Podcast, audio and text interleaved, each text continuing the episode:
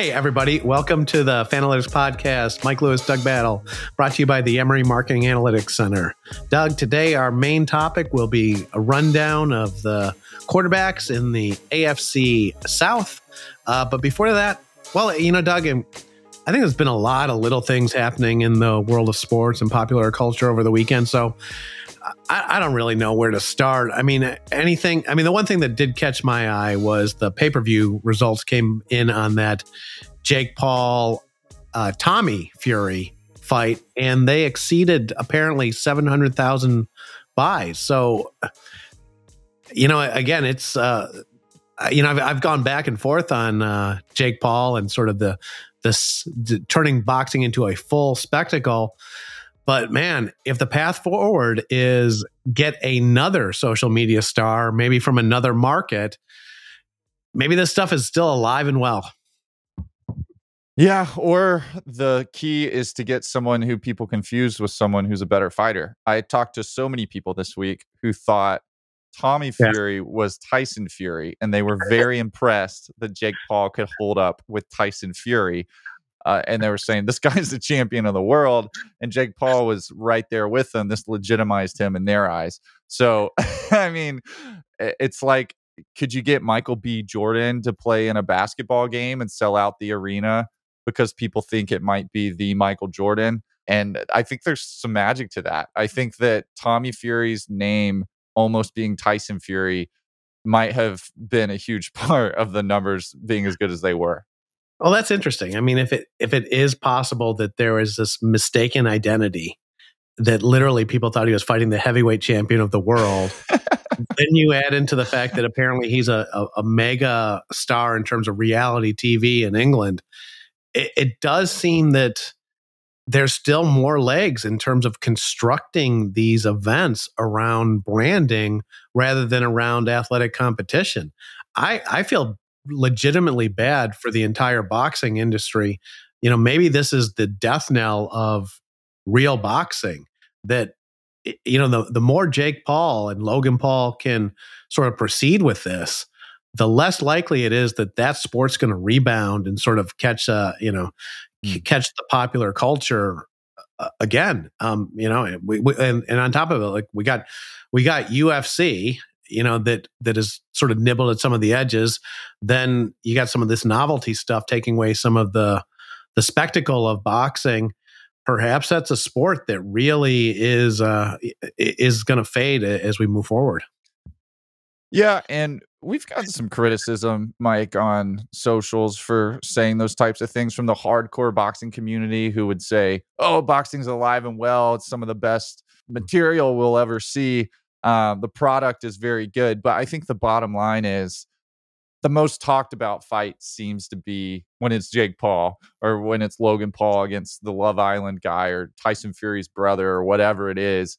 And and I do think that that's a huge concern. It's like if we were talking about Michael B. Jordan in basketball playing a one-on-one game instead of talking about the NBA. and so, um, just to clarify there, but you mentioned UFC, Mike. I uh, was at a bachelor weekend this weekend, and people are always like, "Oh, what y'all do? Did you do anything crazy?" And I was like, "Yeah, we ate steak and we watched the UFC fight. Like, what else would we do?" Um, UFC, I think amongst my generation, Mike's laughing, um, is uh, pretty popular, more so than boxing, I would say. Well, and, Doug, it seemed like a preemptive denial. You know what I mean? um, UFC is pretty popular amongst my generation. Has caught some of that attention that boxing used to get. And one thing, one of my takeaways from this weekend watching the fight was Jon. This guy, Jon Jones, uh, heralded as the goat, presented as a Michael Jordan type figure in the UFC realm. Uh, come to find out, the guy's got a pretty dark past with arrests, domestic violence, public intoxication, and you know, outing or acting uh, all kinds of ways around cops in public and on video. And you would have never known it watching the presentation. He, this guy was heralded, he was worshipped, and I, it struck me, Mike, is is boxing slash fighting is that like the one sport where guys can't really get canceled because we had a week where like Jalen Carter might have dropped from potentially being the number one pick to who knows how far he drops over reckless driving, essentially, or drag racing. Um, this Jon Jones guy, though, nobody batted an eye at you know five arrests, or you know, it didn't seem to to affect Joe Rogan's commentary. People I was watching with were just admiring the guy and his character for for being outspoken and his faith, and um, it, it just had me wondering, like, is is fighting the sport for guys that are going to get canceled from the NFL? Yeah, it's um it's an interesting point and it's really a fascinating point, right? Because I think you're right because you know, as you're talking about Jon Jones not being canceled, you know, it, it occurs to me, well, Dana White didn't get canceled, right? For Right. his altercation with uh, his wife over uh over the like the New Year's Christmas holidays. Um Joe Rogan didn't get can, can, canceled. Remember and when audio footage Yeah, of that's right. that's right. and, and it I was think- like he was he was too big to fail with the whole. I mean, Spotify couldn't even cancel him. yeah, and It would I- hurt their business. I don't know what the answer is on that, right? Because it does seem that the idea of being too big to fail really, I mean, you got to be really big, right? I mean, But, but- you can never be too big to fail in entertainment or in other sports. Like Kanye West earlier this year was making a point about being too big to Too big fail, right? and he made a comment during that remark in which he became canceled and still to this day there i know people who won't listen to him or won't publicly play him or affiliate with him wear his clothes any of that because And of his statement and so that, i think that kind of proved the opposite point. point And Adidas, you know, Adidas canceled Kanye and cost them an enormous amount of money, right? I mean, so it really was, you know, there there there almost seems to be something more to this story than just the the financial side of the equation, right? I mean, uh, uh, Kanye's partnership with, with Adidas might have been the most important thing from a brand. If you think about the Adidas brand elements, Kanye was really important, and they ended that basically instantly. Yeah. Um, I do suspect that the male female ratio of fans is really skewed towards the male in combat sports beyond any other sport. I, I suspect Mhm. it's not even close. That there are very, very few women watching UFC and boxing. And again, you know, there's, there's always this inevitable pushback of there are female fans. Absolutely. But it might be a 90 to 10 split or a 95 to 5 split.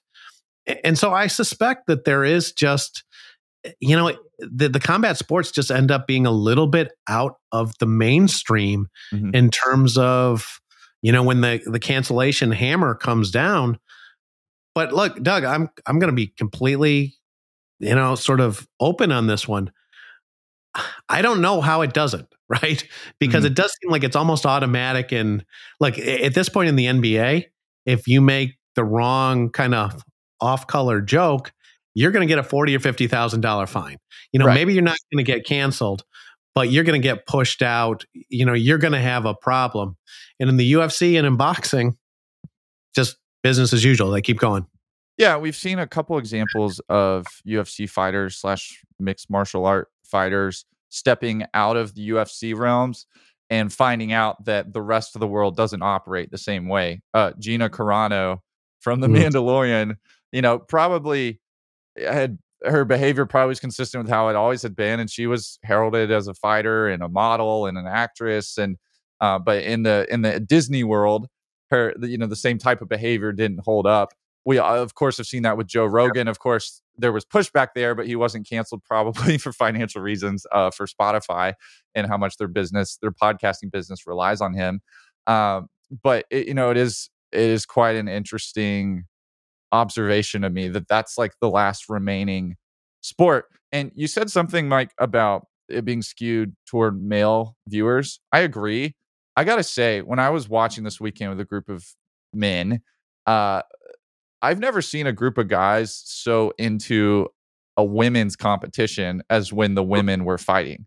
I like you turn on a women's basketball game, dudes tune out. Like it's it's just the way, and you the numbers likely reflect that as far as viewership. And the lead up to the Jon Jones fight, there was a fight between two female mixed martial artists, and that room was fired up. They were, you know, they were impressed. They were, and I'm like, man, that's a sport.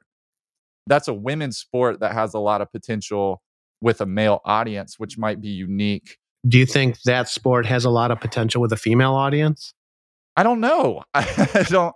I don't. I don't have a feel, and I would love to see the numbers um, yeah. as far as viewership for the for the female fights because I have no idea.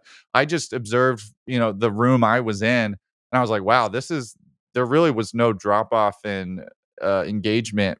Well, Doug, I mean, look on a fundamental level, right? It's like if, if we think about what you know, if, if we think about what sports the appeal of sports, right? That there's always going to be something sort of primal about the about sports. And this is why combat sports I think will always have a a special kind of uh, occupy a special place in the world of sports, right? Because this mm-hmm. is this primal kind of combat one-on-one, usually one-on-one type of sport. It's uh, you know, and look, I'm absolutely a combat sports fan. I'll be I'll be you know, very honest here. You know, sometimes I feel guilty watching it.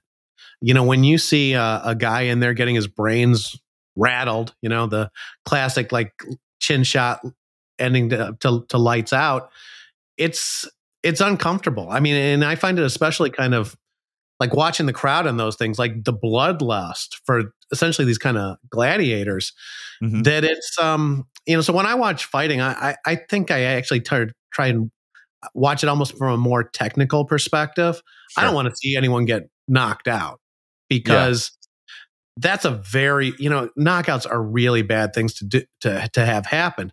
But you know, when you add in the the female combat sport element, I feel guilty enough watching guys try Hit and take each, other, yeah. head off. Yeah, that's I mean, I think that's my initial response. And so it was just shocking to me. I was like, oh wow, this is like people and the the crowd there. I mean, people are really into this, and uh, mm-hmm. I feel you with the. I mean, it's like when you're watching football, like you don't really want to see someone get CTE. You know, that's how I feel. Or when you're watching a NASCAR race, you don't really want to see someone's car catch on fire with a human being inside. And th- but that's kind of the the yeah. part of the thrill of the sport. You know, with with football, it's those big hits, and with NASCAR, sometimes it is the big crashes and with boxing of course or with uh, mma any kind of martial art there's that desire amongst that lust amongst a lot of the crowd for a knockout to see someone just get totally wiped out. And i mean it's kind of uncomfortable just to see like their ears you know they all got the cauliflower ears like the guys and uh, their faces are disfigured. The one thing I, I especially noted from the the women's fight was that in their pictures all the women are done up. like they have makeup and their hair's done. And by the end of the fight, it, they're very unrecognizable because there's a lot of swelling in the face and broken noses and stuff. And it's like, I don't know. Apparently, people want to watch that happen to a person more so than I would have thought. I'm a casual when it comes to fighting. And so I know, I'm sure there's someone listening like, oh, this guy didn't know what he's talking about. I don't. Uh, that's not my area of expertise. And I'm just, I was just making observations uh, about the sport and its fans. Doug, on a primal level, sports probably comes from like this notion of, you know, sort of play fighting, right? Yeah. This idea, because, you know, we go back to the sort of, you know, let's say caveman roots and it's like well was was one tribe going to defeat the other tribe and the yeah. way you get ready for that is is play fighting and that turns into you know throwing things is like throwing a spear you know fighting is is you know physical combat and so there probably is something deep inside of us that is drawn to that. Um, and you, you see it in all the, you know, basketball is about physical domination, right? Being able to mm-hmm. jump over people, being more accurate with your shooting, posterizing somebody. Yeah, it's all, yeah. you know, but, but, you know, that kind of stuff, it's almost like people don't even want to think it all the way through in terms of, but it's definitely part of why we care about sports, right? Our, our no, caveman DNA. Yeah, that's a very philosophical analysis of what's going on. But I, I let, me, let me add one thing. Remember the day back in the day, like five, six years ago, Ronda Rousey was probably the biggest UFC star. Yeah. Right? No, you're right. I mean, the biggest name for sure. And I think at that moment, that was sort of shocking. That, or at least maybe not shocking, but it was surprising that a, a female fighter could be could really drive pay per view results. Do you notice that? I mean, there's only one or two female fights on any card. Yeah. Right. And so you could almost argue that you know, if you added in basketball, a game doesn't really lend itself to this. I mean, but if, imagine if you were doing a tennis card, right, mm-hmm. or or something like that. If you had eight matches, men's matches, and then two female matches, right? That I think that would absolutely resonate with with consumers, right? That mm-hmm. that having that kind of mix. But I don't think they've ever approached like a 50-50 card even. It's again, it's it's in my eyes the only I guess in my experience, the only female sporting event I've seen that probably was majority men who were engaged with it. You wouldn't see that with, I don't think, soccer, tennis, volleyball, you know, across the board. Uh, and, and that was striking to me. And so that that is my takeaway from this weekend. Of course, the Jon Jones uh, lack of cancellation was also interesting in the climate that we're in and what we're seeing across sports. But I think you're right, and we, and we, can leave the UFC behind. But it is it is interest fascinating that the UFC does seem to be different, right? Mm-hmm. That they are kind of, and, and maybe we'd say UFC and combat sports are in their own category. Yeah. But they are kind of, they operate separate from the, the majority of the sports, uh, sports world.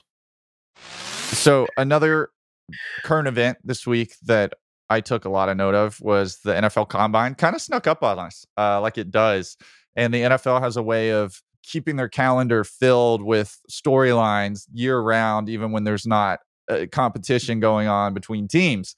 Uh, and uh, a lot, a lot going on. We can touch on some of it when we're talking about the teams, but a, a couple really uh, memorable moments. One was Darnell Washington pushing the sled about uh, making it look about 10 times easier than any other uh, yeah. tight end, and that guy is like a mutant. Mike, he is. I mean, I've seen him in person. He's they. I think they measured him at six seven when he's got cleats and a helmet on. I mean, he's like six nine, uh, pretty fast. Like I don't know, he ran like a four five four six somewhere in there. And for a big guy, amazing hands. I think he has the biggest hands of any tight end ever coming out of the combine. Uh, as well as I don't know what his vertical was, but I mean the dude is just a freak. Like I said, he's like a mutant and he might be the first number two tight end on a college team to go in the first round of a draft. I'm not, I don't know if that's going to happen, but I wouldn't be shocked after this combine. Yeah. I mean, you know, every year, and I, I every year, right? There's always these workout warriors that, uh, and I don't mean that the way it sounds, but you know, these guys yeah. that get to the combine and suddenly it's like, wow, this this cornerback ran a 4.2740, right? And suddenly yeah everyone's got to have the guy. I, mean, I know there was some speculation that um, Anthony Richardson was going to go to the combine and the athleticism was going to rocket him up the draft charts. But hey, you know, your, your observation that a number two tight end could go in the first round based on the physical attributes, uh, you know, I don't really know how to get my head around it, but that's a that again, what a great story in terms of like if you think about the big picture of college football and mm-hmm. what's happening there with the concentration of talent, exactly, and how NIL to even change that, right? So yeah, yeah, and and to go back a year, Washington. I know this because I follow Georgia closely. Um, Washington was looking at transferring. He was looking at transferring to Florida State. Uh, he was in talks with Alabama and ended up staying at Georgia. But I, he knew he was going to be the number two tight end. And you know, it may, it may not even matter. I mean, I know there was. He, I'm sure he made some NIL money at Georgia, and of course, played on a great team, was able to win another championship. Um, but yeah, seeing a number two player at his position, maybe be the number one player in the draft at his position, is eh, quite telling about the nature of college football and how top heavy it is in this day and age with NIL, with the transfer portal. Um, you mentioned Anthony Richardson. I have heard more buzz about Anthony Richardson. I didn't even know if Bryce Young was there outside of seeing eh, pictures of him looking short. Yeah. Um, Ambush photography, right? yeah. His high heels. yeah. Um, that he basically had on walking in. Uh, I but other than that, not a lot of not a lot of young buzz and a lot of Anthony Richardson. People are fired up. Don't you suspect that like the the the Bryce Young situation was probably almost like the old school like People magazine paparazzi, everyone trying to get shots of him every time he made the mistake and stood next to a six six offensive lineman. Yeah, you know, it was like oh, he was pure photo op driven stuff. Yeah, it was like TMZ following him around, waiting for the moment, and uh Yeah, not a very tall guy. I think Alabama had five players who were like an inch or two shorter than what they had listed on their website for their players. Bryce Young being one of them. Um, and so, uh, but Anthony Richardson kind of stealing the hype with the combine. He's one of those guys. I, I know so many scouts are probably selling themselves on him, and, and a bunch of fans are going to. I, I'll say this: I would take him as a tight end prospect. I think he's an elite tight end prospect. I think like, hey, if he doesn't pan out as a quarterback, you got probably a, a first team tight end right there. Compare him to Darnell Washington. Compare him to some of those other top tight ends athletically, uh, and you got something. But he's one. You know, with quarterbacks, Mike, how many times have we seen a guy who has all the tangibles who didn't show that they had the it factor in college, and it's they never develop past that. And uh, that would be my concern if my team was taking or looking at Anthony Richardson. And I'm just going to shake my head, right? I mean, it's like, you know, you go back to the old school idea of like the Parcells rules, the, you know, Bill Parcells heuristics for drafting quarterbacks. And it's, you know, three year starter, wins 23 games.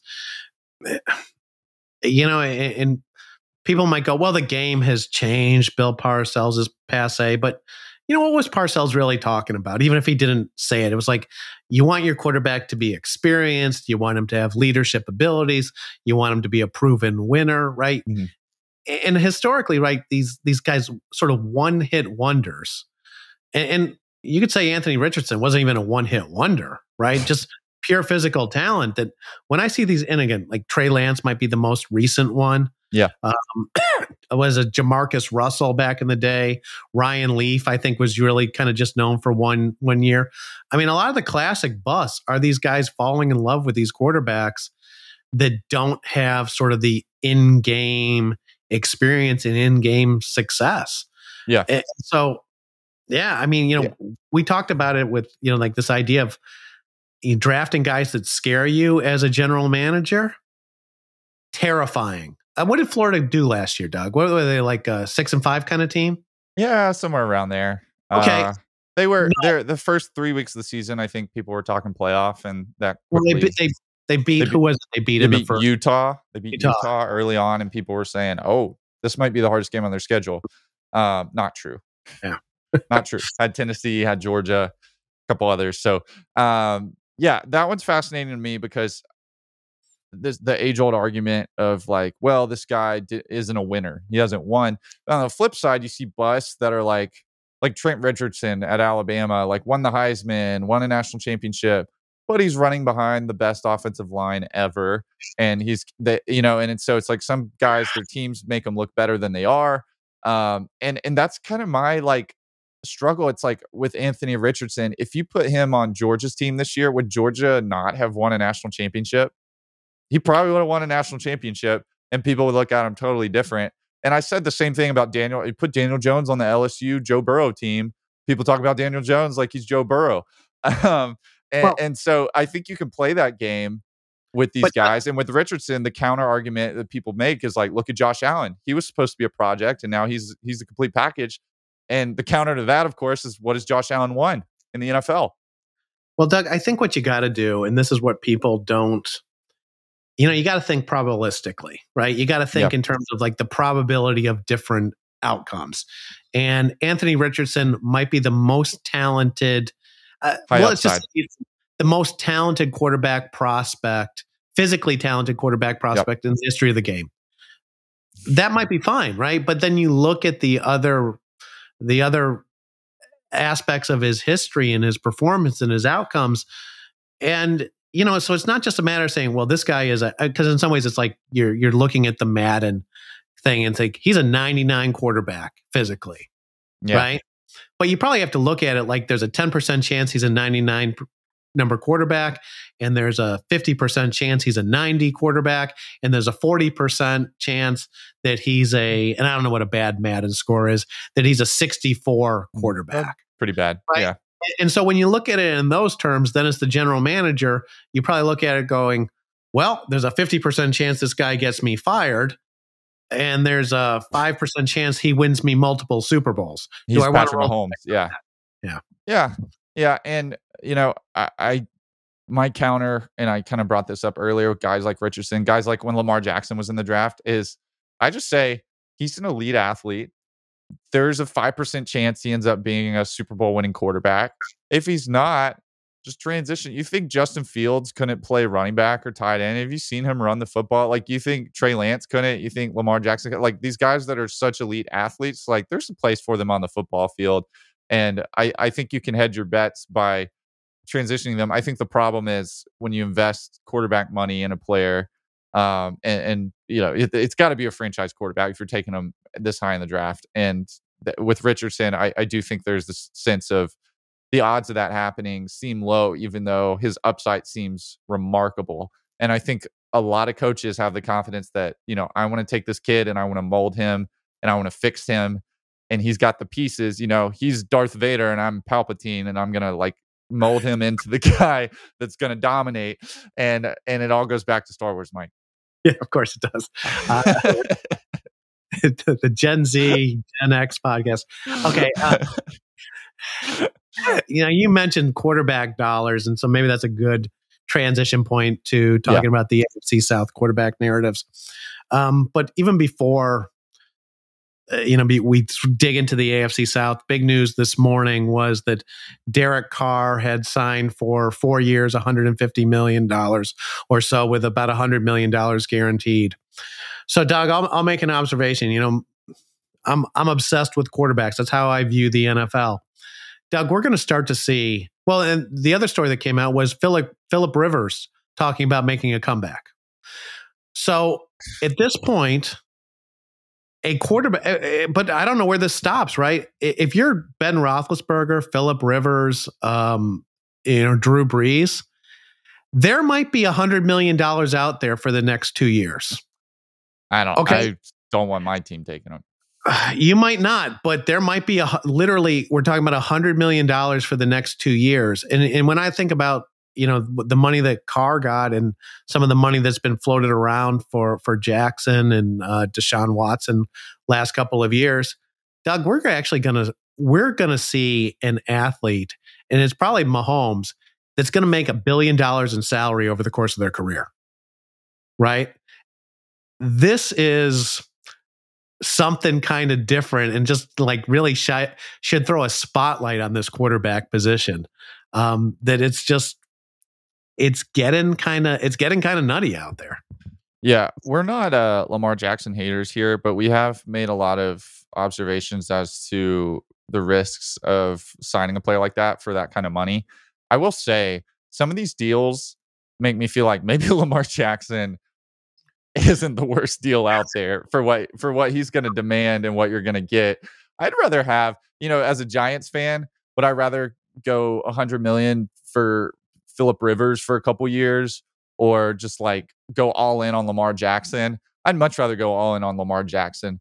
And and I'm sure uh, Ravens fans feel the same and I'm sure, you know, there's a lot of people. I'm sure Saints fans aren't super stoked about Derek Carr when they were thinking Lamar Jackson, they were thinking you know, maybe some somebody in the draft. I think they'd probably rather have an Anthony Richardson with the high upside, where they at least don't know, you know, what his ceiling is.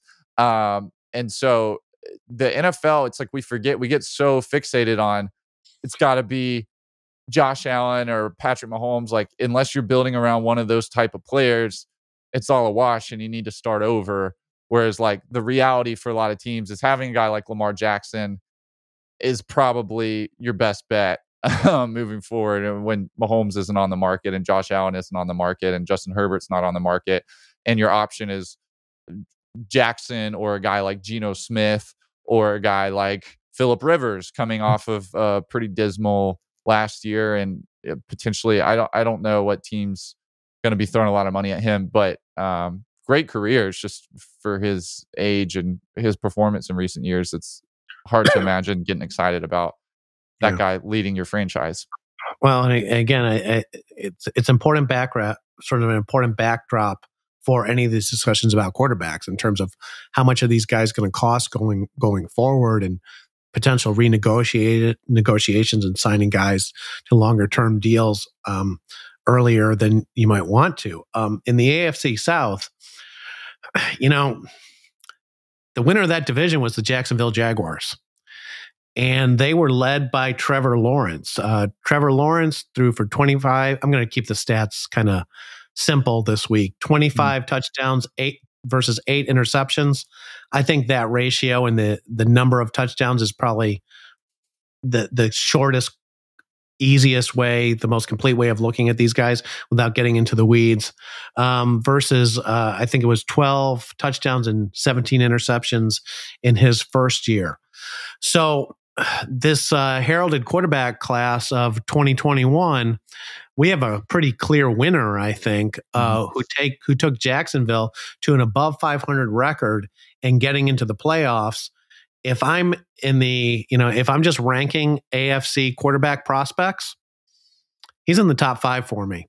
He's like the guy that has now shown that with the college background, the level of experience, and his trajectory and improvement as a pro I think he starts to enter the conversation, much like Joe Burrow, of mm-hmm. you got to pay this guy early and say, hey, maybe maybe Trevor's not going to reach the level uh, the level of Mahomes, but it's hard to find a guy that's going to potentially put you into that discussion about playoffs and and Super Bowl. You got to lock this kid up as soon as possible. I don't know if we've ever seen as quick a turnaround as Trevor Lawrence saw last year in year two for a quarterback. Burrow, it was pretty much immediate uh, in Cincinnati. For Jacksonville to go from the number one pick in the draft last year, we forget that with Travon Walker. So they were the worst team in football a year ago. And in one year, going from the worst team in football to winning the AFC South, uh, nine and eight, Trevor Lawrence all of a sudden looking like Peyton Manning at times. I went to a Jaguars game and I hadn't seen him play in a while since last year at the time. And I was blown away. I was like, is this Peyton Manning? He had total control of the offense. He was totally calm, cool, and collected.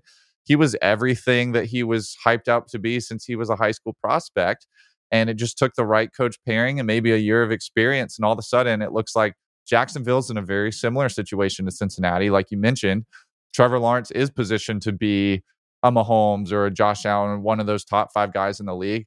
And this is my question looking at the AFC South. Teams like the Titans and the Colts have been competitive to a degree over the last 10 years. Lots of 10 win teams, lots of playoff teams. The Jaguars have been atrocious. As an NFL fan, would you rather see your team become the Jaguars and absolutely tank to get a player like Lawrence for the next 10, 15 years? Or would you rather be competitive every year like the Titans seem to be and yet always be at best, you know, at AFC runner up come playoff time? Championships. I mean, that's the, that's the, that's the tough thing about this equation, right? How many losing seasons would you trade for a championship? Yeah. I mean eh, that that kind of glory. You know, look, Doug, you're a Georgia fan, so you know the pain and anguish of being competitive, right? Yeah. Versus yeah. last year, where you know, in some ways, what was that, sixty-five to seven in the national championship game? Yeah, and I, I used to be probably envious. First, that was probably the first time as a Georgia fan you didn't have any stress. Yeah. It was pure joy, like the only half of football you've ever truly enjoyed. I used to be envious of Auburn uh, because in my lifetime, up until two years ago, Georgia had a far more winning record than Auburn. They, uh, I mean, it wasn't even close. And in the head to head, it's like 20 to two or something. Like it, it, was not even close. Auburn had a lot of 500 seasons. I think their average over, you know, a 10, 15 year span might have been 500, whereas Georgia's was like 10 and two every year. And yet Auburn had one championship runner up year and one national championship year, and Georgia didn't have any championships to show for it. And I was like, I would trade so many years of going yeah. five and seven or four and eight or whatever to just have that championship. And so, you know, if I'm looking at this, it's like I I might rather be the Texans than the Titans right now. The Titans are a very competitive team. Uh, they've been considered a Super Bowl contender in recent years, but the question has always been can Ryan Tannehill get him over the hump? You know, and, and they're not able to draft a top 10 pick. So, like quarterback wise, they're only able to bring in someone like Malik Willis, who's got a high upside, but also a pretty low percent chance of becoming that top quarterback. And a team like the Texans with, uh, you know, Bryce Young, CJ Stroud, Anthony Richardson, Will Levis, like these guys that all, you know, in their eyes have the capacity to become, if they pick the right one, to to have one of the top quarterbacks in the AFC. You know, I, I think that Texans fans probably have a little bit more reason to be optimistic or hopeful than the Titans fans, even though the Titans might win more games this year. Yeah, I, th- I look, I, th- I think that's fair. You know, um, the Titans probably. Well, let me let me add one last thought to the the Trevor Lawrence, and we'll move on yeah. to the Titans. You yeah, know, it, yeah.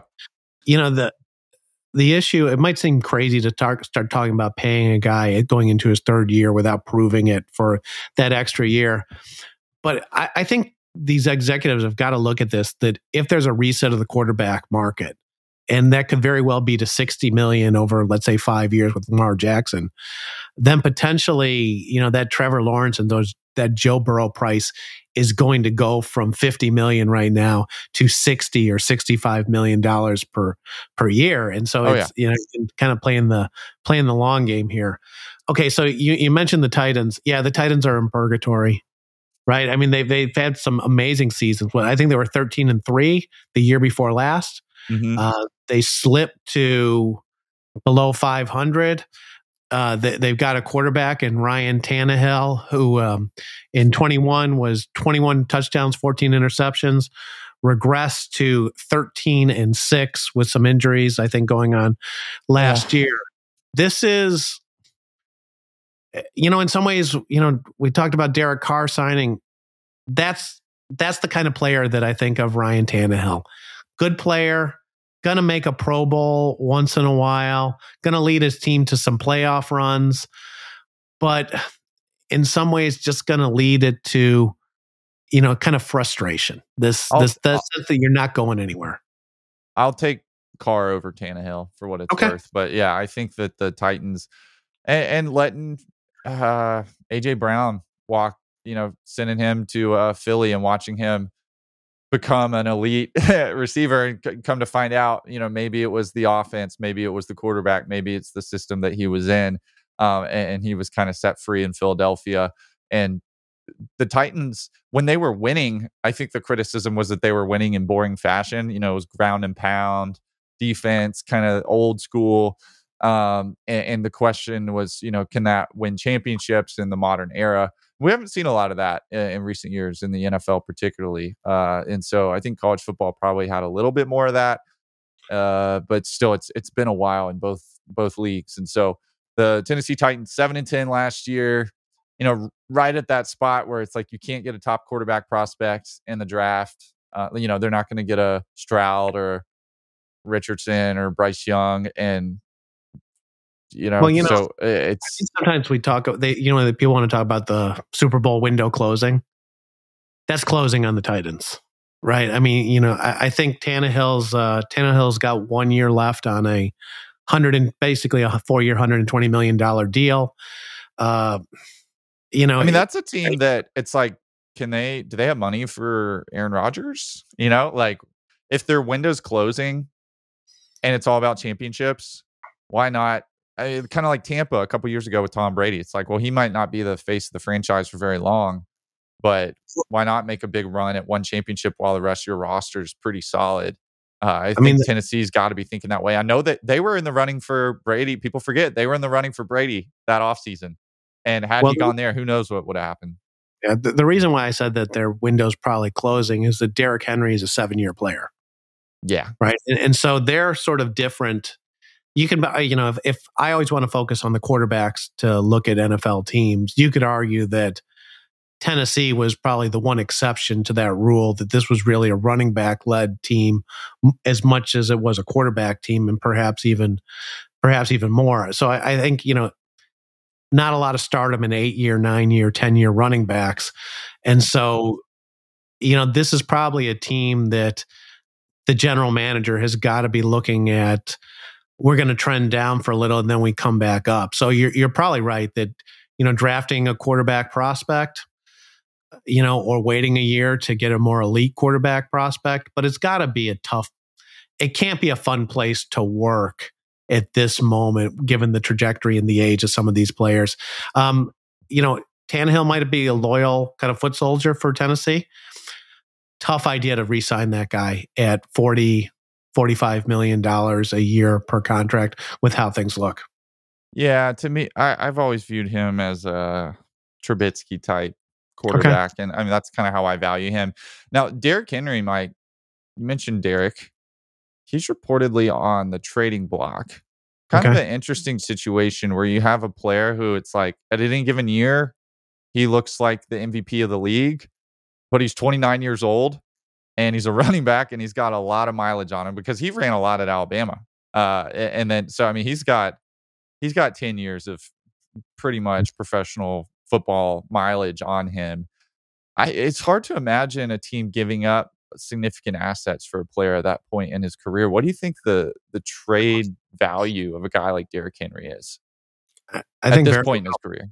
I think very little, right? I think it's all, you know, that I, I think there's always this tendency, like this recency bias, to look at the most, you know, what's what's happened lately. And Ezekiel Elliott, uh, Todd Gurley, uh, yeah. Le'Veon Bell, yeah. right? And so, like this idea of well, the running backs are going to get that that big second deal, or maybe even get into that third deal. I don't see anyone. I don't see anyone. Uh, you know, they got to find that right that right situation where there's a missing piece for that quest for that championship. Yeah, and I think that uh like I've seen speculation about Nick Chubb for the Browns, who clearly has been the best player on their football team in recent years and has kind of carried that team to the wins that they have had. 27 years old, and there's speculation that the Browns would be willing to trade him. Some of the fans aren't super stoked about that. And it's like, I'm, I'm a Chubb guy. You know, I went to school at the same time as him at Georgia. Um, but my my question there is like, I mean, I, I get it. You know, I I could understand looking at it and saying this guy is like probably the highest value. He's you know, it's kind of like buy low, sell high. Like they bought him in the second round. They can sell him after just about 10 years of use. I don't know how many, six, seven, eight years of use, great use, production, and recoup some assets in return for him. Like I get it for the Browns. If they were to do that, the fans would hate it. Um, Nick Chubb's beloved and for good reason. And he's not just a great football player, but he's a leader. But I get it if the GM were to do something like that. So with Henry, you know, with Chubb, it's like that's a really tough one to me because he might be the best running back in the NFL right now. Um, but he's 27, like I said, and you know maybe he has that that career of um, Frank Gore or someone like that who who maintains this level of production for much longer. But that would be, uh, you know, uh, uh that would be an outlier. And Derrick Henry just seems like it seems like he's already starting to trail off a little bit. And so I'm really cu- curious to see if these guys get traded and if so what their value you know is it a six round pick for Derrick Henry? Is it a, a, is it a third round pick? Is it a second round pick? I have no idea what their value is right now so that's something to keep an eye on this offseason. Yeah I, I think I mean you're absolutely right right and it is it's a it's a funny thing that the value might be something like a third or a fourth round pick versus a guy that might be potentially the league MVP for a season. And, you know, that's, pro- you know, I, sometimes I get the sense that like some of these trades are kind of overvalued. And then you see something where, you know, a, a blockbuster trade sort of sets a team up for, for years and years. Yeah. Um, eh, but then, you know, it's like suddenly you see like a potential MVP running back being traded for a third rounder. And that third rounder sometimes doesn't even make the roster. Right. right. So it's, you know? Yeah it's, it's all those are the those are the hard ones for me. Those are the hardest decisions in in football. Um but but and you look at it and you're like wow a, a third round pick for Derrick Henry a guy who could be the MVP of the league. But then you look at Todd Gurley and what he you know where his level of production was at that age is like you want to give up a third round pick for that especially if you look at some of the guys drafted in the third round over the years. Guys who become pro bowlers guys who become 10 year starters.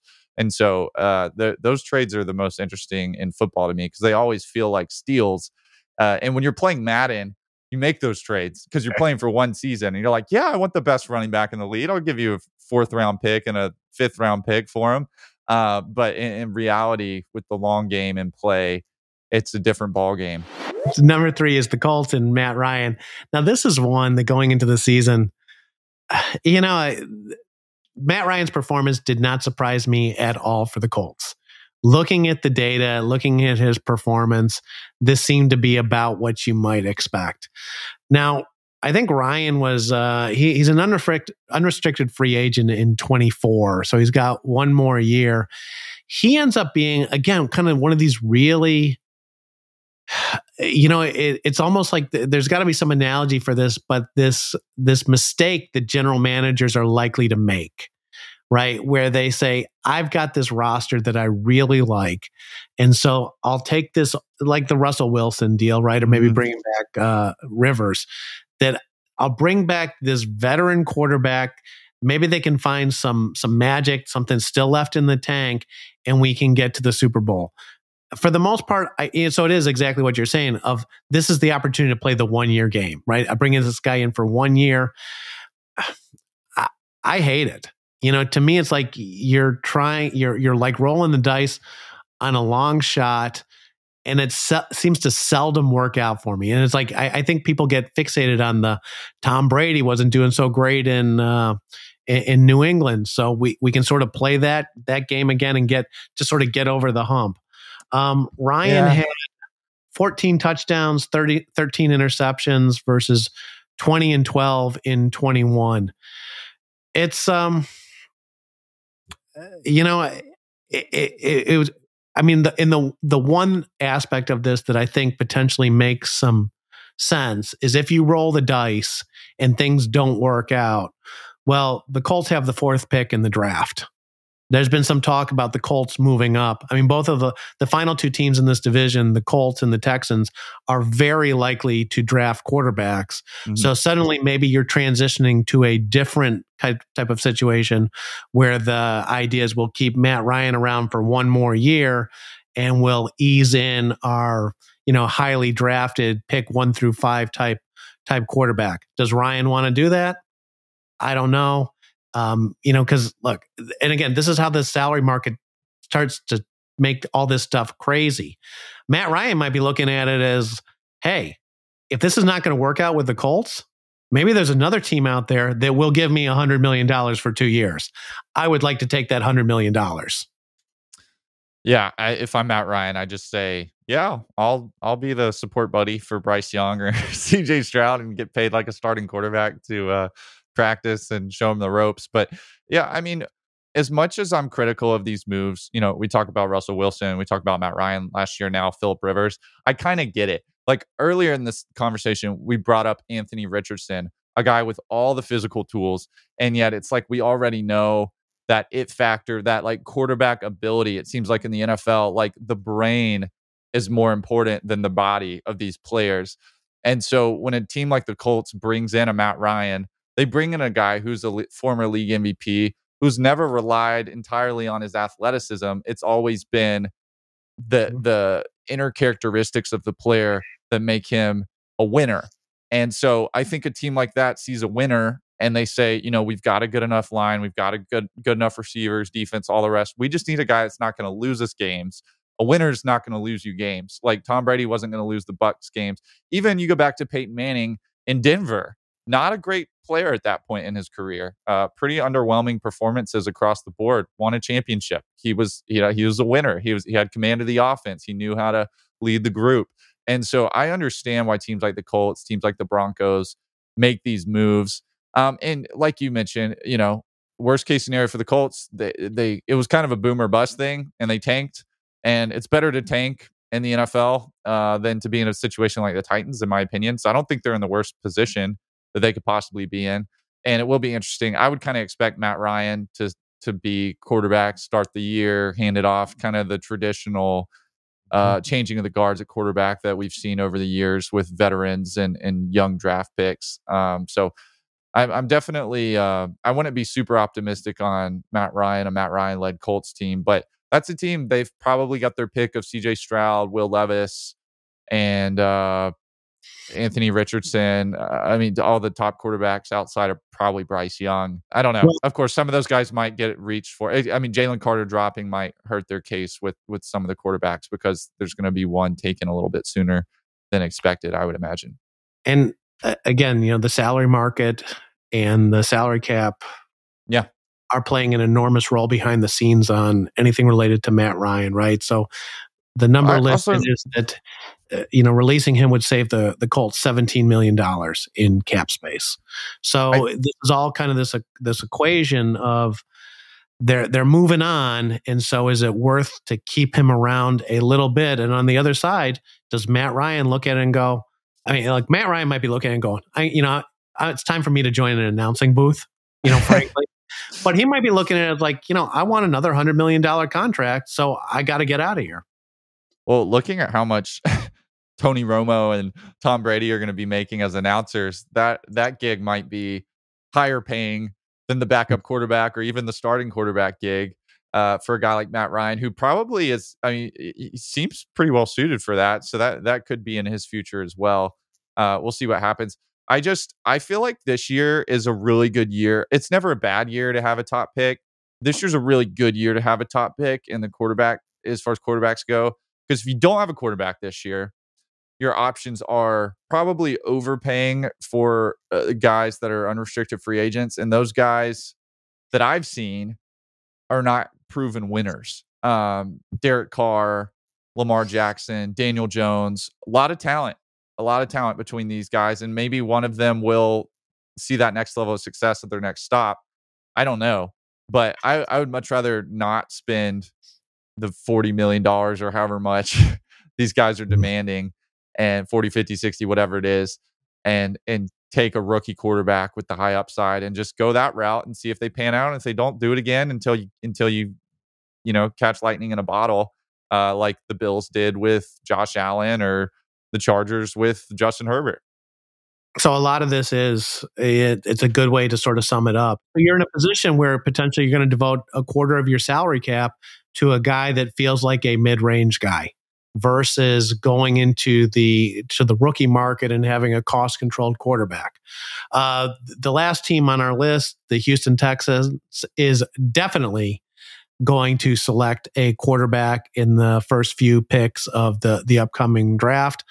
Uh, I don't know that there's much more to say beyond that. I mean, they they are probably they have pick number two, so they're in playing a, a little bit of a waiting game and sort of a you know this this game of chicken in terms of the Bears and the and the Colts potentially, uh, where the upside is to I guess draft Bryce Young ahead of C.J. Stroud.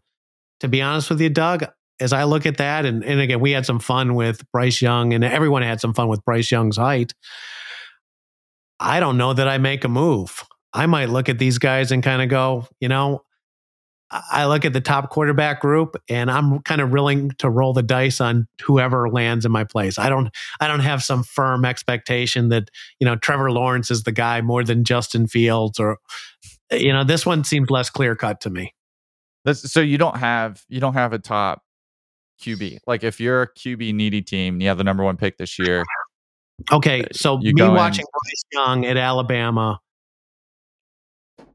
as an opposing fan, I would think, and this is nothing but a compliment to Bryce Young, he felt inevitable, right?